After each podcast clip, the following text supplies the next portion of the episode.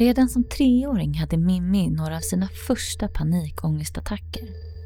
I samma veva skildes hennes föräldrar och hennes alkoholiserade pappa flyttade ut. Så småningom fick hennes mamma flera barn och pappan en ny familj. Det var tydligt att Mimmis styvmamma inte ville veta av henne och att hennes pappa enbart gav henne kärlek när han var berusad. Hemma hos mamman tog hon på sig rollen som extra mamma till sina syskon samtidigt som hon själv var en stökig unge. När Mimmi kom upp i tonåren sökte hon sig till äldre killar och fest. Trots att hon utsattes för våldtäkt, misshandel och andra gränslösa beteenden ursäktade hon alltid förövarna. Diplomatiskt har hon förlåtit dem men på så vis stängt sina känslor inne. Parallellt med ett högt tempo och prestationsångest var det alltid kaos runt om henne. Anhörigas självmordsförsök, missbruk och problem var hennes att lösa. Trots att hon agerat den gode samariten växte sig bitterheten större.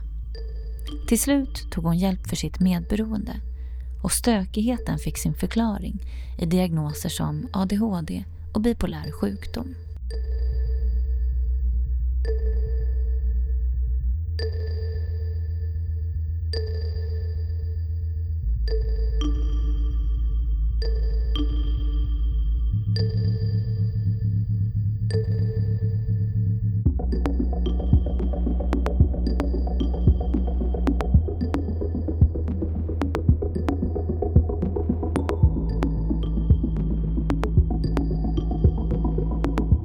Välkommen till Medberoendepodden Mimmi.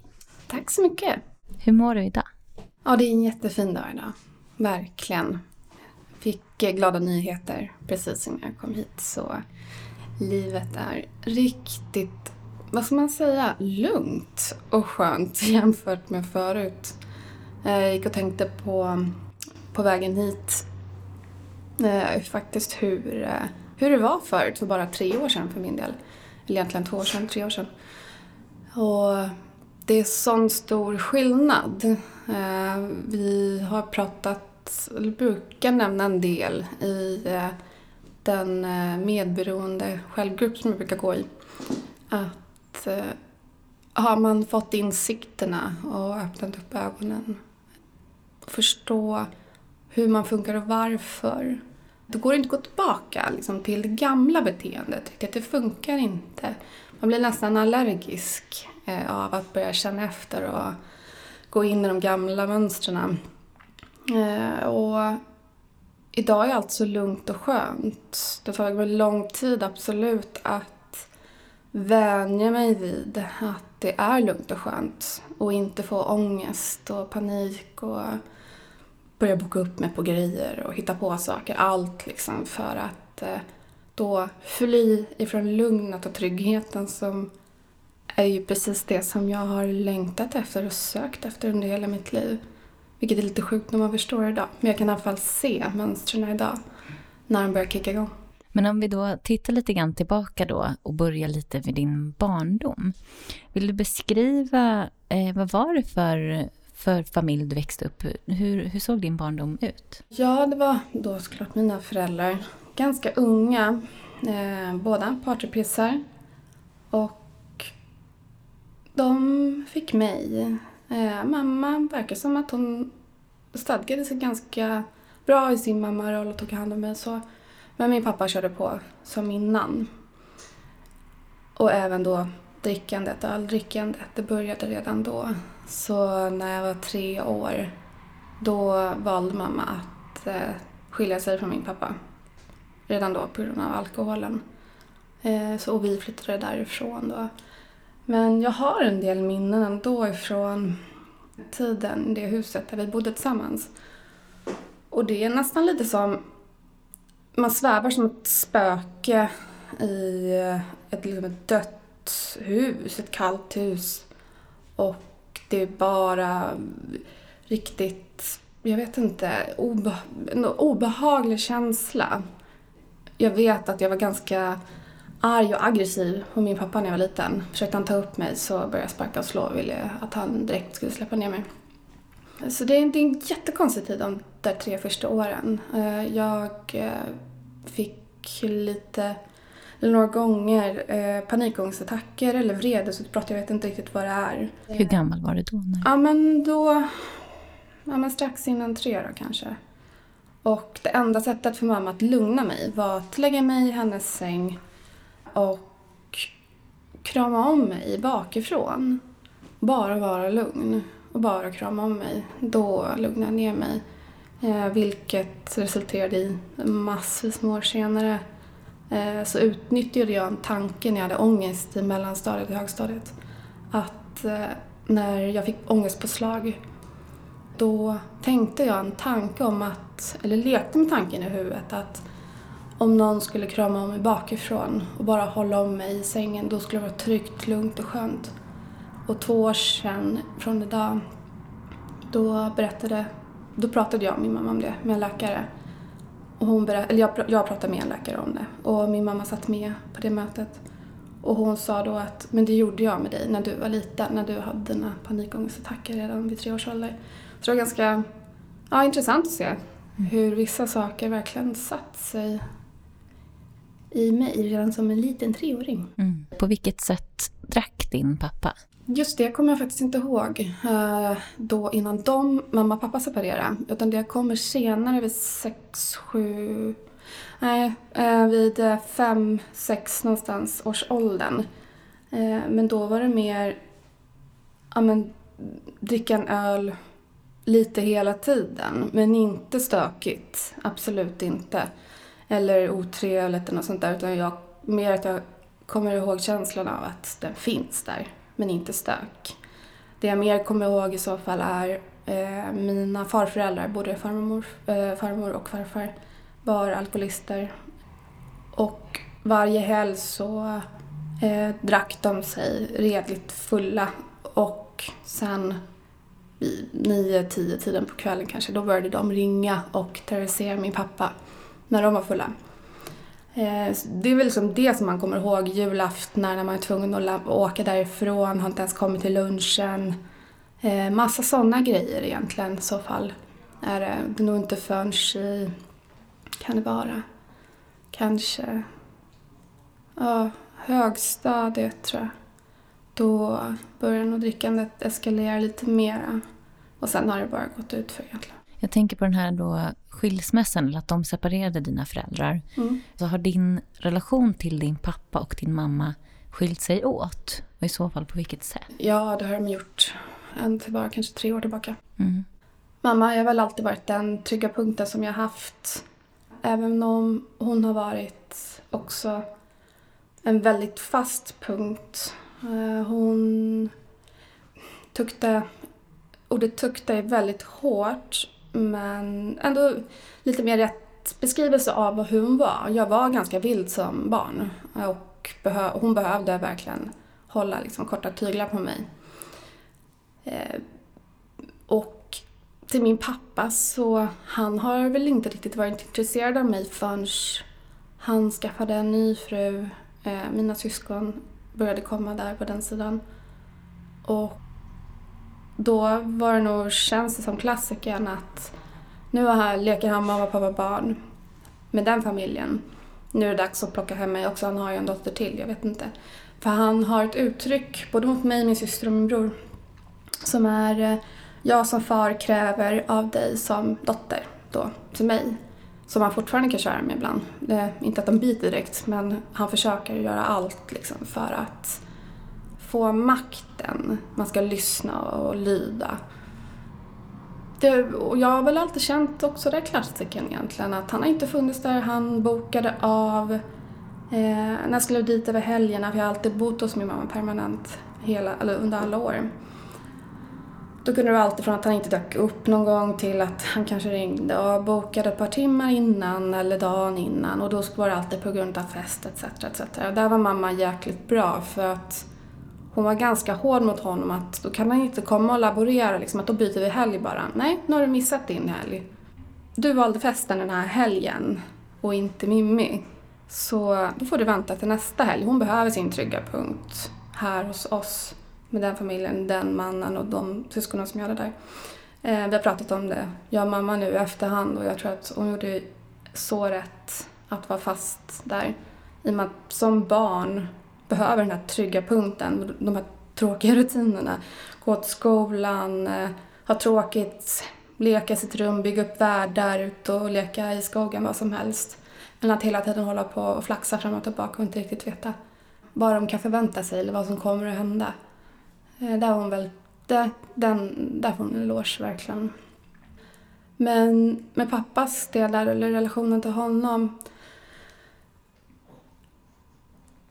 den blev nog inte egentligen nära förrän kanske då när allt började skena ordentligt för fem eller sex år sedan tror jag. Eh, då plötsligt ringer min styvmamma en fredag och eh, berättar att min pappa varit full eh, 24 timmar om dygnet i en vecka och att han måste åka in på psyket. Eh, eller hon har pratat med polisen och de eh, pratar om att polisen kommer att hämta honom fram och tillbaka, upp och ner. Men han vill inte riktigt det så han får skjutsa farfar in och jag ska möta honom där. Men det händer att när de väl kommer till Sankt Görans, eh, han är ju påverkad så då kommer jag inte in på psykiatrin. Och då är det ju bara drog eh, eller beroendeakuten som han kan läggas in på om han vill, vilket han inte ville. Så han, eh, det han gör istället då är att min farfar ska eh, köra honom till Yasuragi. Som många andra som jag har hört. Så ja, han, han var ju bara slutkörd. Han behövde ju bara vila. Eh, ligga på en stol och titta ut över sjön så kommer han bli frisk. Ehm, det var rätt snöstorm den dagen, eller kvällen. Och de hittar inte till Yasuragi och blir... Han, farfar släpper av pappa i Gustavsbergs centrum. Och det är snö överallt, svinkallt. Eh, pappa i tofflor, mjukiskläder och eh, bara en liten väska. Sen så eh, är det ett helvete i tre eller fyra timmar framåt tror jag. Han, han vägrar svara i telefon och vi visste att han var i riktigt dåligt skick, både psykiskt och fysiskt faktiskt. Jag försöker ringa och be om hjälp med polis, eller från polisen, sjukvården. Min dåvarande styvmamma, hon, eh, hon orkade inte längre. Så hon sa det uttryckligen, du får ta det här nu, jag orkar inte. Och jag gör verkligen allt för att hitta honom. Till slut så ringer jag faktiskt Yasuragi också Eh, och de kan inte lämna ut vilka som bor där eller vem som har checkat in på grund av sekretess och allt vem som, ja, alla kändisar och sånt som kan vara där. Och jag försöker förklara att det här handlar om någonting helt annat. Eh, polisen kommer att efterlysa honom och åka ut och leta efter honom snart om ni liksom inte bara kan säga om han är där eller inte. Det är så onödigt, kan ni inte bara hjälpa mig? Nej, de tänker inte hjälpa mig. Så efter att jag mer eller mindre psykat eh, Yasuragis stackars reception i en timme mm. tror jag, 45 minuter. Eh, och skriker till slut att eh, om inte ni berättar eh, om han är där eller inte, då kommer jag åka dit och göra ett rent jävla helvete eh, i entrén. Och ni kommer ångra det. Sen går det tio minuter, då ringer vdn eh, för hela gruppen upp och berättar att han är där. Och hon även har stått och pratat med honom snabbt i restaurangen. Han sitter där lugnt och stilla men den här, liksom, den här rädslan av att, jag, att förlora honom, eller jag vet, jag har liksom den här kontrollen, liksom, jag har inte kontroll över någonting. Eh, och sen, så, hej medberoende, så tog på mig hans, hans känslor när han var där ute ensam i snön och ingen vill ha honom. Han har ju hotat under många år att han ska ta bilen, åka ut och köra in i en vägg och döda sig själv. Och vi alltid såhär, ja, ja, ja, inte riktigt brytt oss. Men det, det, blev som en helt annan verklighet nu, verkligen. Eh, för då, det har också, jag har även en syster på min mammas sida som eh, försökte ta livet av sig men misslyckades. Och då uppfattade jag först att hon hade tagit sitt liv eh, av mamma, men jag hörde fel. Utan hon hade försökt. Så jag trodde ju för några sekunder att hon faktiskt hade gått bort. Och den smärtan var väldigt speciell, eh, faktiskt. Så den, den applicerades nog lite i då när han eh, gjorde, ja, hela sitt lilla äventyr ut i Österdag. Eh, till slut så svarar han på sms. Eh, vi bestämmer att vi ska ses på beroendeakuten på Sankt Görans dagen efter. Han ska börja få sin antabus och vi ska prata med läkare och så då. Inga problem. Eh, vi möts där. Eh, och här är nog första gången som eh, jag får ta rollen som vårdare är fel namn. Um, förmyndare över min pappa. Hur gammal var du då? Uh, jag tror, ja, vad kan det vara då? då? Jag är strax över 25, 26, 27 kanske. Och han ljuger fram och tillbaka och jag får eh, sticka kniven i ryggen på honom offentligt eh, för de läkarna, eh, sjuksköterskorna som satt med oss. Och eh, Ja, sen, sen är det en sån här liknande runda lite från och till i en veckas tid. För det här var också en vecka innan jul. Och min styvmamma, eh, hon ville inte att han skulle komma hem. De behövde lugn och ro, vilket jag verkligen förstod. Och jag, eh, lilla samariten där, eh, skulle ju se till så att de verkligen också fick det. Jag gjorde ju allt, kämpade ju verkligen allt med att han inte skulle komma hem till dem. Vilket han märkte också. Och blev extrema konflikter och bråk eh, efter ett tag. Eh, så hon släppte tillbaka honom. Eh, kommunen kunde inte hjälpa oss i och med att det var så nära jul med att ge honom stödboende på så kort tid. Och hela den julen. Han gick ju på antabus. Men han drack ju som, ja, jag vet inte vad. Och jag har verkligen fattat att de kan ju dricka över gränsen man ser att de inte mår bra. Men vi lät honom vara faktiskt hela julafton. Han fick köra sitt race och så fokuserade vi på att ha någorlunda trevligt istället. Men den här rollen då, det som du pratade om som förmyndare eller liksom samarit som du sa. Ja. Sådär. Har det alltid varit så? Alltså, var det en roll du tog på dig även när du var liten? Mm. Eh, det har väl alltid varit, eh, speciellt med min första syster på mammas sida det, och det, hon är ju primärt såklart min lillasyster men med henne så har jag något annat band jämfört med mina andra syskon. Hon är, hon är mer också någon del mitt barn. När, Hur stor åldersskillnad var det mellan er? Vi, det var, ska vi se, sex eller sju tror jag. Sju. Eh, för då fick min mamma då henne och efter bara ett och ett halvt år så kom det tvillingar. Eh, som var, de hade kolik i över ett år tror jag. Det var, det var kaos hemma, totalt verkligen. Så min första lillasyrra där, hon blev ju lite åsidosatt. Eller två, eller liksom tre stycken blev egentligen två. De tre blev en och samma kull liksom. Um, och det märktes verkligen på henne. Hon var så timid och gjorde inte mycket väsen för sig och gick runt i sin egen värld. Och där tror jag nog att eh, det här som medberoende började lite med att jag började läsa av henne. Jag mådde dåligt av att bara titta på hennes, eh, hennes beteende. Eh, jag såg på henne att hon inte mådde bra. Och så är det ju fortfarande idag. Nu är det mycket, mycket bättre. Nu kan jag liksom inte ätas upp av det. Men då, jag tror att där började det lite med att jag tyckte så synd om henne och var så åsidosatt och bara började ta på mig ansvaret liksom över hennes känslor redan då. Jag fick hjälpa till ganska mycket hemma. Eh, jag gick, liksom, jag gick runt med kids på, vad säger man, på höften och bytte blöjor och det ena och det andra och fixade och donade och gjorde, gjorde klart jag hjälpte till hemma. Eh, det behövdes verkligen. Men ja, det, det blev någonting med henne där. Eh, att jag såg att hon var åsidosatt. Och det kunde jag liksom inte släppa. Och det sitter sig. Alltså det sitter fortfarande rotat idag.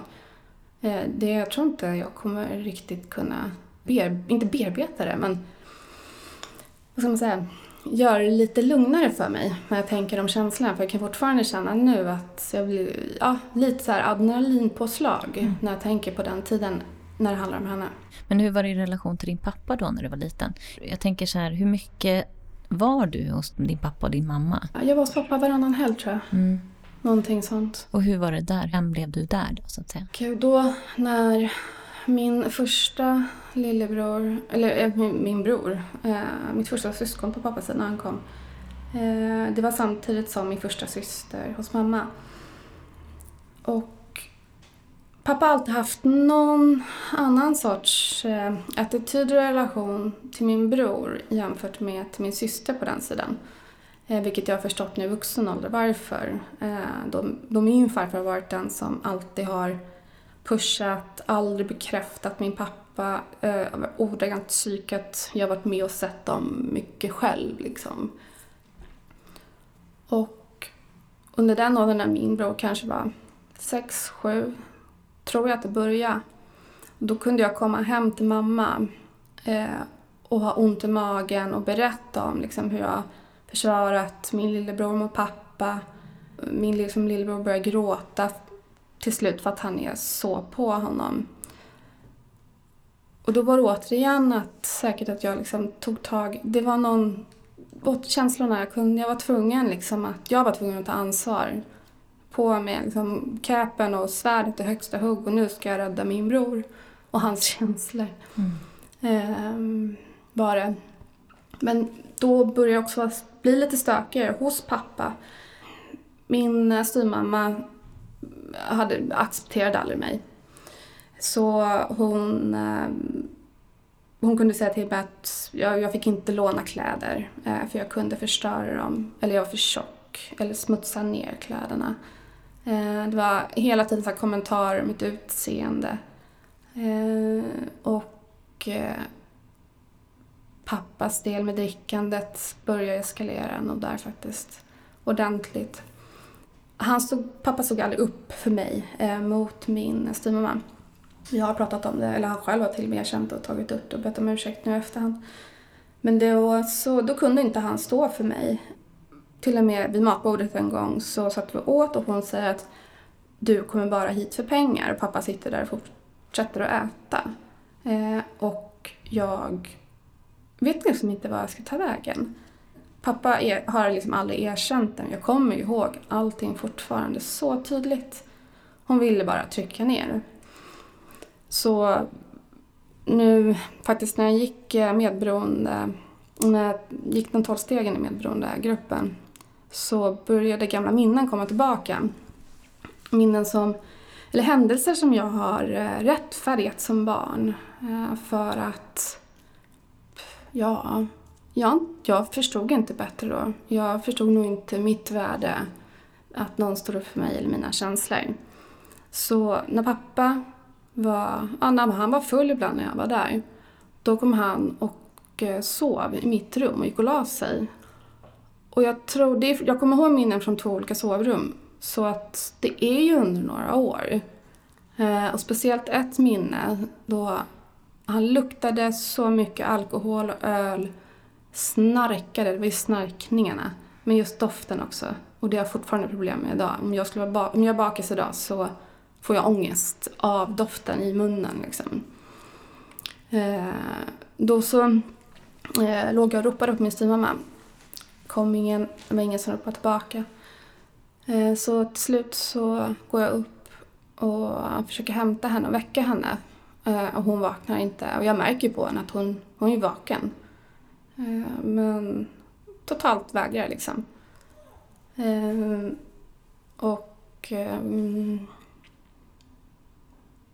det är så sjukt egentligen hur man som vuxen kan gå in och lägga sig packad Eh, hos sitt barn egentligen faktiskt. För att det enda jag kan tänka mig, jag har funderat på det ett tag i efterhand.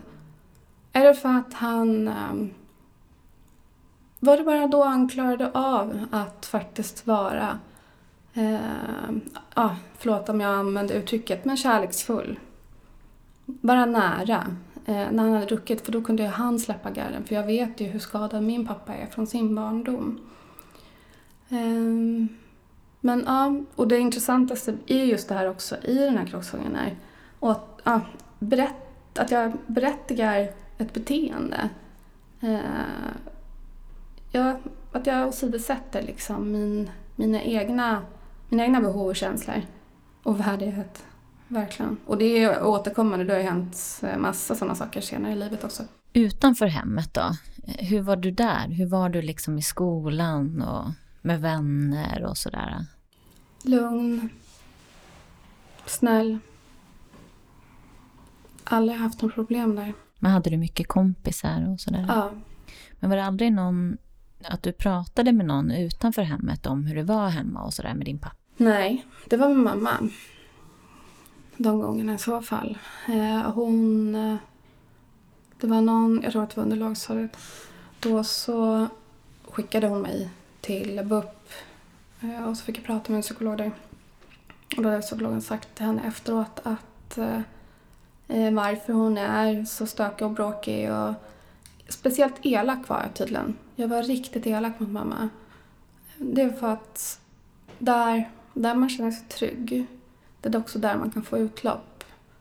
Och det kan jag liksom se idag också i vuxna runt omkring mig, deras beteende om det händer saker. Så den har jag verkligen burit med mig lite med. Men vad hände här? Ja, okej. Okay. Kanske det beror på någonting annat. Men nej. Det var bara hemma faktiskt. Mm. Men kände du någonsin att du, liksom, att du skulle alltså, skaffa någon som du kunde liksom hålla handen och som du kunde prata om det här med, som var utanför hemmet? Hur var det med dina syskon till exempel? pratar ni någonting med varandra? Nej, i och med att det skiljer sju år mellan den första så har jag alltid varit lite utanför. Eller, ja, eller de har varit så små hela tiden så det är inte förrän de har börjat komma ut över 20-årsåldern som man kanske har börjat att bli lite mer tajta. Eh, det har inte riktigt varit den tajta syskonrelationen kanske som jag kan se på bland vissa vänner och så. Så när jag var, jag var nog ganska ensam. Och jag var nog en ensamvarg lite överhuvudtaget när jag väl var lugn. Eh, då kunde jag sitta i mitt rum och bygga upp he alltså, helt, hela världar i hela, i hela mitt rum. Jag kunde sitta där i timmar. Eh, och bara drömma mig bort, verkligen. Men det här vilda då, hur tog det sig uttryck? Det känns nästan som lite eh, Madicken Emil Lönneberga, upp och ner, höger, vänster och inte riktigt haft ro kanske att eh, ligga ner och kolla på en film, hela filmen. Vilket jag också har ju fått svar på idag. Varför är det? Och det är för då ett år Nej, jag säger, det är inte ens... Jo, ett år sedan snart. Eh, då fick jag dubbel dubbeldiagnoser, alltså dubbeldiagnosproblematik som då är ADHD. Eh, och sen även bipolär, typ 2. Eh, men jag har inga, jag har inga depressioner. Jag har hy, hypen mer eller mindre bara. Så det är ju det är krut med då ADHD och både bipolar och hyper på det. Det är ju verkligen antingen är det högt, upp, då är det chatta på i 190. Eller så är det bara att då är jag helt slut för jag har ju pumpat skiten nu med alltså ordagrant i veckor och så är jag slut en vecka och sen så kör jag på i några veckor till. Men som vuxen då, hur det här som du säger, när det har varit väldigt högt i tak så att säga. Mm. Hur, hur har du varit då? Men det var ju som då när jag var som mest sjuk. Absolut hög alkoholkonsumtion dagligen för att kunna tagga ner. Och det var nog inte med alltså, ångest utan mer så här, jag kan inte ta det lugnt. Eh, jag bokade upp mig på saker konstant hela tiden. Helst så mycket som möjligt och så, då kunde jag även vad ska man säga, strössla till det lite extra och eh, mata prestationprinsessan i det också. Vilket resulterar då i att lägenheten, liksom, man, tar inte, man tar inte hand om hemmet, det blir stökigt, man sköter liksom ingenting egentligen. Och sen så blir det bara ett elakt ekorrhjul. Men just det här, se det som att hemmet blir inte din borg utan det är egentligen ett förvaringsutrymme på, i, ja, i Shurgard-förråden mm. någonstans. Är det. Men det är verkligen den här hypergrejen och gärna sitta och jobba också. Kanske till 8-9, kanske kan ta hem det dessutom. Ett jobb, då jobbar jag mycket med Kina och inköp därifrån. Så då älskade jag att vakna så här två, tre på natten och sitta och hålla på och svara leverantörer. Så mycket som möjligt och sen en gång till innan jag ska typ gå upp. Bara för att prestera, absolut.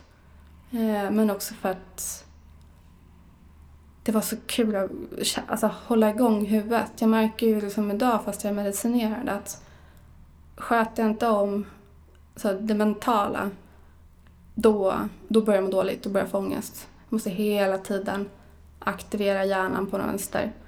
Eh, är det. det bästa är att springa typ en timme innan jag går och lägger mig. Då Mm. brukar det bli ganska bra. Men tillbaka lite då. Du nämnde högstadiet lite innan där. Hur blev det ja, men när du kom upp i tonåren, tidiga tonår? Sådär? Då blev det mer börja umgås med äldre. Gjort från väldigt tidig ålder tror jag faktiskt. Om, antingen började jag på högstadiet eller så redan innan. Nej, det var redan innan. Och då började jag ju liksom som de flesta kanske. Eh, träffa killar, äldre, alltid. Börja, såklart som många tjejer också, ska ha en viss kille som man har bestämt sig för. Det är en kille som jag är tillsammans med i två år, tror jag. Och den här, här kommer en till grej. Det är rättfärdigare någon annans beteende eh, mot mig som är vedervärdigt. Och det var då att han, eh, han våldtog mig. Och eh, jag, jag skriker och försöker sparkas och slåss. Och efteråt så gråter han och ber om ursäkt och säger att jag vet inte vad som hände. Och då kände jag att, ja men aha, det här, ja, det här är min pojkvän, han ber om ursäkt och han gråter ju faktiskt till och med. Som lite grädde på mosen. Eh, han menar det. Ja men då drar vi ett streck över det här. Och jag drog det där strecket så jäkla hårt också så att jag, jag, jag har glömt bort det. Eh, Det var återigen i tolvstegsprogrammet som jag fick tillbaka minnet. Till och med pratade med en kompis sen efter om det och hon kommer ihåg det. Men jag jag hade inte kommit ihåg det, jag hade trängt bort det. Eller trängt bort det, jag hade ju rättfärdigat det. Mm. Det var inget fel på det. Hur gammal var du när det hände? Det var i sjuan, tror jag. Ja, ju- och det här med rättfärdiga andras beteenden. Att man gör sig själv till dörrmatta oavsett medvetet eller omedvetet. Eh, 2003 blev jag eh, misshandlad av eh, tre tjejer i centrala Stockholm. Vilket slutade med att jag fick en nackskada, eh, eller whiplashskada, eh, 5% invalid. Och jag var aldrig arg på de tjejerna efterhand. Det var, de var mycket yngre, jag var 18. Eh, de kan inte ha varit mer än 14, 13, kanske 13 till och med. Det var några vänner som var med mig då och såg dem också. Det, det var verkligen unga tjejer. Så då kunde jag rättfärdiga det med att de är så unga, de förstår inte bättre. Men deras föräldrar, hur kan de inte... Det är så här hela tiden bortförklarelser och inte bara så här, nej, fan de misshandlar mig, jag har en skada för livet. Att det är som att det inte räcker. Att jag hela tiden måste så här... Jag märker också när jag sitter och pratar med människor och de sitter och kanske och gnäller över någonting. Då ska jag komma där som den lilla diplomaten liksom och bara, ja men har du tänkt på det här eller det här? Hela tiden så här, ska jag rättfärdiga saker. Eh, Det är verkligen någonting jag jobbar så mycket som jag kan på idag. Att försöka hitta någon balans. Och det är ingen som kan säga till mig vad som är rätt eller fel. Det måste jag ju känna efter själv. Men det, ja, men det är en intressant grej i alla fall. Jag ser ju verkligen rättfärdigandet. Mm. Hur man kan sätta sig i sån... Man kan tycka ner sig själv så hårt.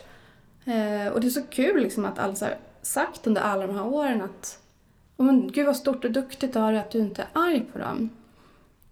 Men då när jag var nu i programmet så såg jag ju själv att men det är inte stort alls. Eller jag känner i alla fall inte så nu, idag.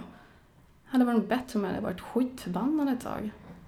Eh, och till och med jag fick KBT-behandling mot smärtan på smärtavdelningen på SÖS. Och hon sa det också, men har du inte varit arg? Är du inte arg? Man får vara arg. Och jag sitter där kolugn och bara, nej, det var ju små tjejer, de förstod inte bättre. Nästan som att, så här, lite naiv och IQ-befriad, men jag fattar inte riktigt. Ja. Men det här med alkohol då, tänker jag. Ja. Du har ju en relation från din pappa där du verkligen kände starkt att du inte tyckte om doften och allt Ja. det där. Hur blev din kontakt med alkohol i början? När kom du Jag har alltid liksom? varit intresserad av det. Absolut. Eller intresserad av det. Jag var intresserad av mycket som varit bus. Verkligen. Jag har provat på det mesta som jag känts okej eh, för mig. Men eh, alkoholen för min del, det var... Jag fick... Eh, jag, började, jag slutade äta eh, starka smärt, eh, smärtstillande för nacken Eh, alltså Citodon och Treakomp och Somadil och sådana grejer. Och fick en nervmedicin. Som jag skulle ta istället. Det var bara det att Eh, den medicinen, eh, Cymbalta, den kickade igång min bipolaritet så det bara visslade om det. Kan de förstå idag, läkarna. Och då, det slutade med, till och med när jag började ta medicinen tror jag, jag åt den bara i tre månader eller någonting, eller två. Så var det den första månaden någonting så började det med att börja drickas varje dag för att jag mådde så dåligt på den. Eh, och sen eskalerade det så att jag tror nog att det var någon flaska om dagen i ett år faktiskt. Är det. Och nu måste jag ju ta det så lugnt som möjligt med tanke på ADHD-mediciner och allting. Och nu ser jag ju skillnaden och märker liksom vad som funkar och inte. Men har du aldrig varit rädd då att du har samma sjukdom så att säga som din pappa? Nej. Jag har varit eh, extremt förnekande där. Eh, även om jag vet att, då att jag har pappa, min farmor och farfar, morfar eh, och jag tror att det är med på mammas sida också. Så nej, jag har liksom mer, jag klarar av det här. Eh, inga problem. Jag, jag är glad att det, vad ska man säga, jag var glad att det hann gå ut för så fort. Så jag hann dra i handbromsen. Mm. Så hårt kunde När testade du alkohol första gången? 13 och även 6 debuterade 13 års ålder. Och det har också varit sådär... Det har alltid varit... Det handlar inte om att vara cool utan det här att eh, testa mina gränser hela tiden. Jag har liksom även använt det för att straffa mig själv som är en av mina största issues egentligen. Jag kan det minsta lilla så kan jag försöka norpa åt det för att liksom straffa mig själv. Så att jag, som jag har förklarat för min sponsor. Det är som den här elaka styvsyrran. Eh, man kämpar och sliter och Askungen håller på att tvätta golvet där och ena andra och styvsyrran kommer där och drar i håret och sparkar omkull vattnet och säger att vattnet är för smutsigt. Det är lika som med mig. Jag kan säga, det här, om det är för smutsigt att göra det här. Gud vad äcklig det är som tvättar golv när vattnet fortfarande är så här smutsigt. Allting som jag kan liksom inte lägga in den här perfektionsboken. Eh, då, då ska den här styvsyrran, eller mitt ego då, in och börja peta och tjuvnypa och massa sådana saker. Och om man väljer istället att kanske tänja lite på gränser. Ehm, det är ju flykten. Verkligen. Verkligen, verkligen, verkligen. Och det ser jag idag också. Eh, och det kämpar jag med varje dag. Mm. Verkligen. Eh, respektera mig själv. Eh, inte hålla på att straffa mig själv. Eh, och det här konsekvenstänkandet som kanske inte riktigt har varit min då bästa sida.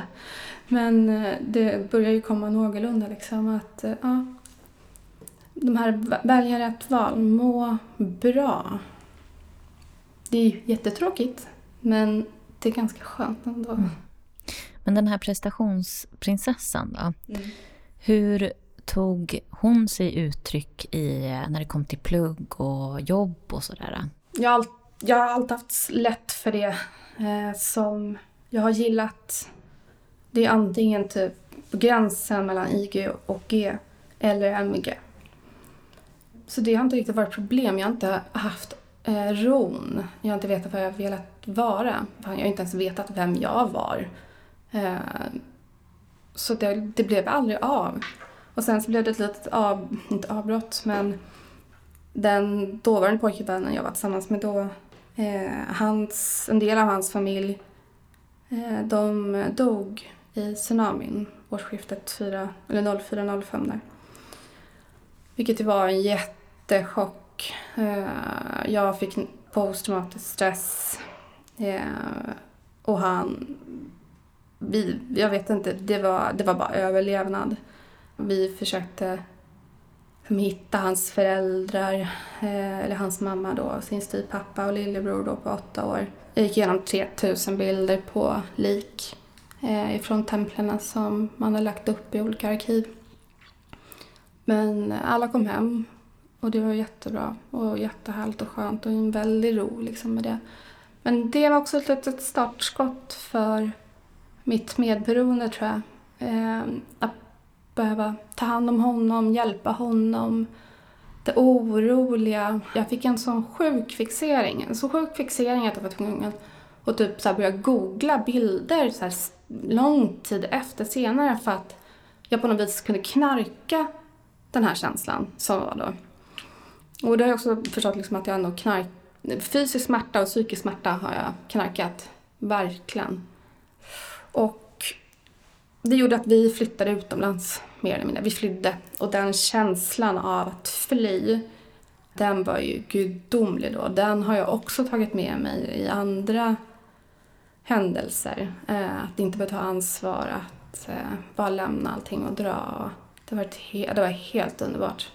Så det blev inget plugg så. Eh, det blev, jag kunde räkna till tio på spanska på planet ner så jag var tvungen att fokusera på det och hitta jobb var det.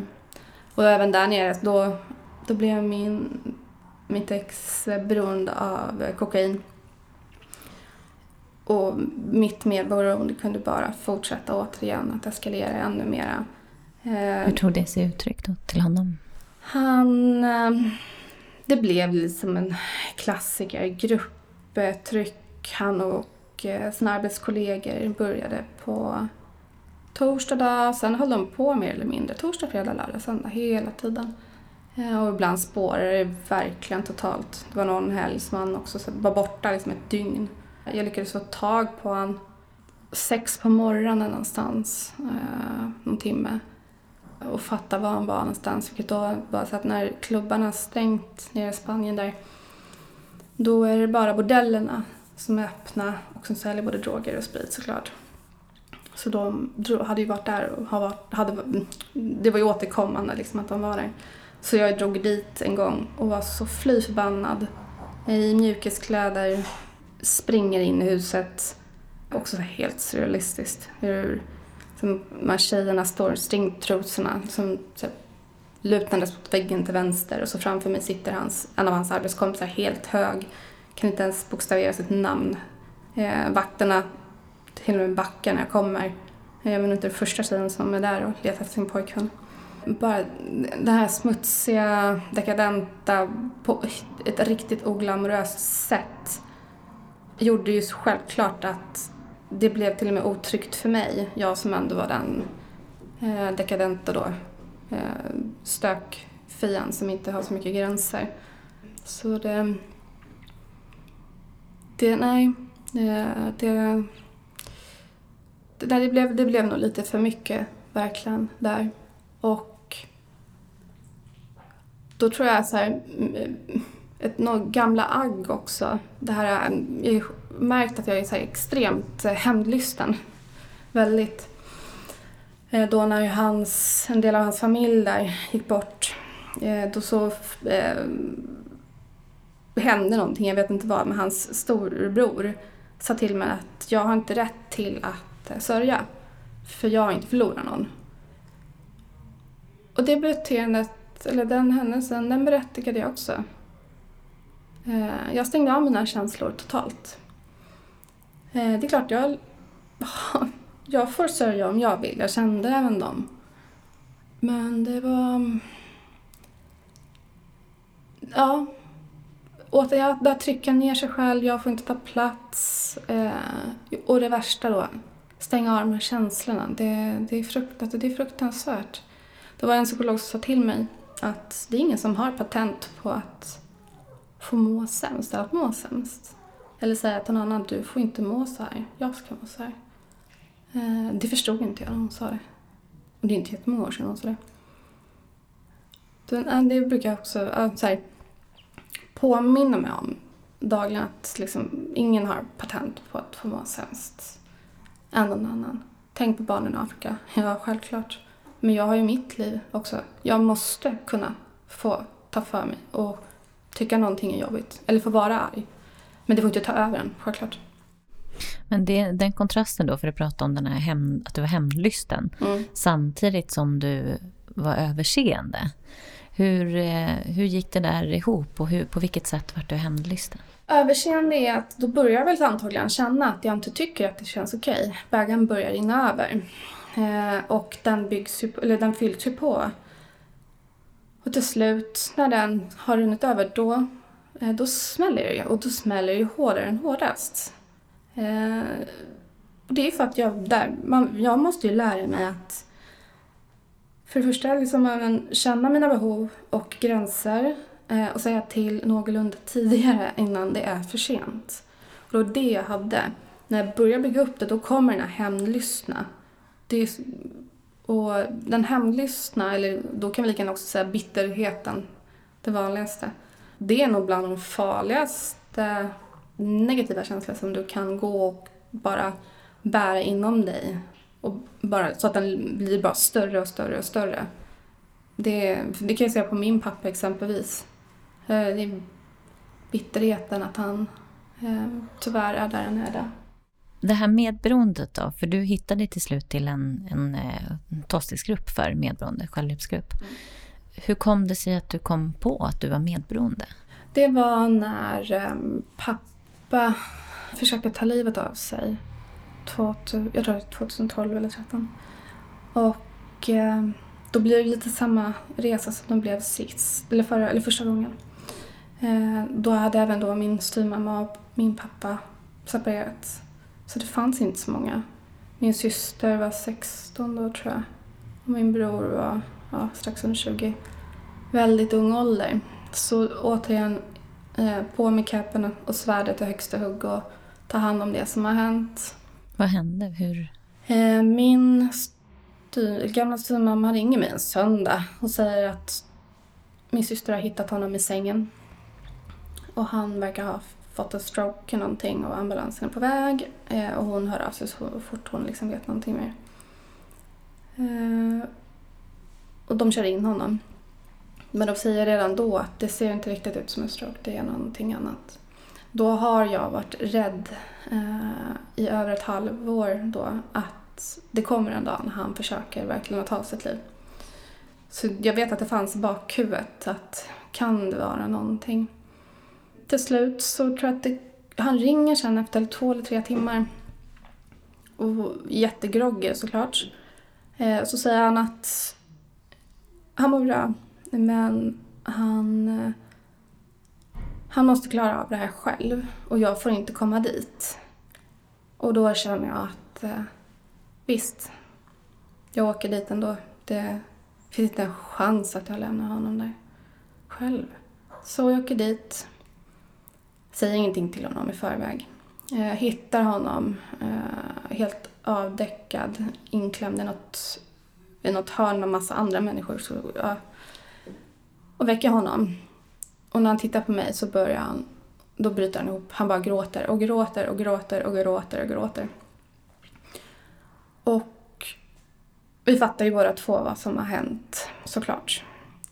Så eh, till slut kommer vi in till läkaren, eller jag tjatar till mig en stackars läkare som tar hand om oss. Och hon var väldigt bra och frågade rakt ut. Eh, har du försökt ta livet av dig? Och han svarar, ja det har jag. Okej, vad har du tagit? Och han rabblar upp allting som han har tagit eh, och vad han har druckit. Vilket var då eh, 60 eller 70 tabletter av eh, lyckopiller och sen Stesolid. Och det läkaren berättar då är att Stesoliden, det är motgiftet han hade fått om han hunnit ens komma in. Eh, min pappa kan knappt stava till Alvedon så han, det här är inget misslyckat försök utan han såg nog Stesolid som att det är något lugnande, det är ju någonting som kommer spä på det. Och sen hade han druckit bara en flaska vin, kommer jag ihåg att han sa. Och då reagerade jag och så kände jag så här, vadå bara en flaska vin? Då är du ju då är du ganska medveten. Alltså ett fullvuxen kar, även om han mår dåligt psykiskt, så är det ett medvetet beslut du har tagit. Det var en chock.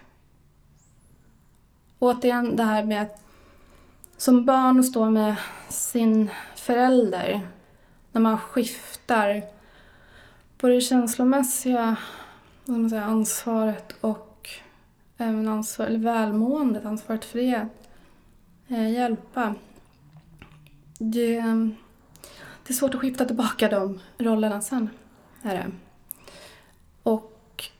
Han, han blir inlagd och sen så tvingar jag iväg honom på eh, behandlingshem eh, nere i Blentarp i en och en halv månad. Och då är han så risig så att eh, han kan inte ens vänta eh, på att kommunen ska ge honom besked så att de kanske kan betala pengarna utan han fick, han, han fick verkligen åka ner akut och betala egen ficka. Eh, men där, hela den konstellationen med att eh, att som barn vara med sin förälder i rummet och han har försökt ta sitt liv i ganska fullt medvetande. Någorlunda, även om han är sjuk, absolut. Så alltså komma till det steget är ändå ganska långt. Så den, den händelsen, ja, den tog hårdare på mig, eller skar mig ett djup där, verkligen. Och jag är fortfarande idag eh, pappas eh, mamma faktiskt, senast igår. Eh, då ska han ringa och deklarera att han har varit deprimerad nu en vecka. Och, och det som jag hoppas på nu är att han, eh, han ska antagligen gå en utredning nu för bipolär ADHD han med. Eh, vilket inte känns så orimligt. Men ditt medberoende då, mm. hur kom det sig att du på något sätt krackelerade och tog hjälp? Det var den händelsen med att det här är för stort för mig, tror jag. Eh, det började med att jag gick på ett Alanon-möte. Men det var inget riktigt för mig, tyvärr. Ehm, det fanns mer problem än lösningar, kände jag i rummet. Men sen så, en av mina absolut närmsta eh, och finaste vänner som jag har i livet eh, såg väl lite i mig vad jag var för någon medberoende MUP. Så han gav ett nummer till, sin, till en vän till honom som jag följde med på ett möte. Och där började det. Och jag kände redan för, första mötet, eh, då började det hända grejer i både kropp och knopp på riktigt. Gamla instinkter började komma upp, redan minnen gamla minnen som jag också då hade förträngt och rättfärdigat på första mötet. Och då, jag bara kände att det här, det här är helt rätt. Det är precis här jag ska vara. Och då hade jag varit på Alanon tre eller två år då. Innan dess försökt, men det var inte min grej. Var det. Och det finaste som verkligen har varit med, ehm, med programmet har varit alla fina relationer som jag har fått i livet nu. Eh, och det är inte till nya människor utan det är till min pappa för det första. Jag kan ha en relation med honom idag fast han är väldigt, väldigt sjuk. Eh, tar inte på mig hans känslor och ansvar eller försöker att knarka det. Min mamma, jag har varit så arg på henne eh, jag var på väg att säga upp kontakten för, liv, alltså för livet verkligen med henne flera gånger. Och idag kan jag istället acceptera henne för den hon är. Eh, hon, hon har sina issues och jag låter henne ha dem. Och jag ska inte in och säga till henne vad hon ska göra och inte. Det, jag vet att hon är så. Vad, vad ska jag, det, det är bara att acceptera läget. Ta hand, jag, ta, jag får ta hand om min egen skit istället och försöka få mig att må bra. Eh, det är det som är primära och det är nog också en av de största gåvorna sen jag kom in i programmet. Eh, må bra, vilja må bra, ta ansvar för mig. Jag vet inte, uppskatta livet överhuvudtaget. Tidigare så vaknade jag upp, jag inte, så länge jag kan minnas har jag alltid vaknat upp med panik. Helvete, det är en ny dag, hur ska jag orka? Hur ska jag ta mig igenom den här? Varit uppe sent på nätterna när det blir tyst och lugnt och då kan jag äntligen börja slappna av. Men då har jag liksom gått över, mitt sovtåg har ju gått för länge sedan så då sover jag typ tre timmar, fyra timmar per natt. Men idag så är det faktiskt tvärtom. Jag älskar tiden på morgonen. Det har ju varit mitt absolut sämsta. Det är, så, det är lite ball liksom att se hur, hur, ja, jag vet inte. Prioriteringarna blir annorlunda och jag fattar ju själv att då börjar ju fina saker att hända. Och jag är glad att jag, jag gick och tänkte på det på vägen hit. Vilka jävla år det har varit med då självmordsförsök med mina min egen syster, eh, pappa. Det har varit så mycket stök. Och nej, det är klart jag inte har, kanske har kunnat påverka eller inte. Men jag kan ta aktiva val nu. Att inte ge mig in och eh, hålla på liksom gegga runt. Det är det. Hur är det med det här eh, ursäktandet eller rättfärdigandet som du har gjort för andra? Eh, hur är det med det idag?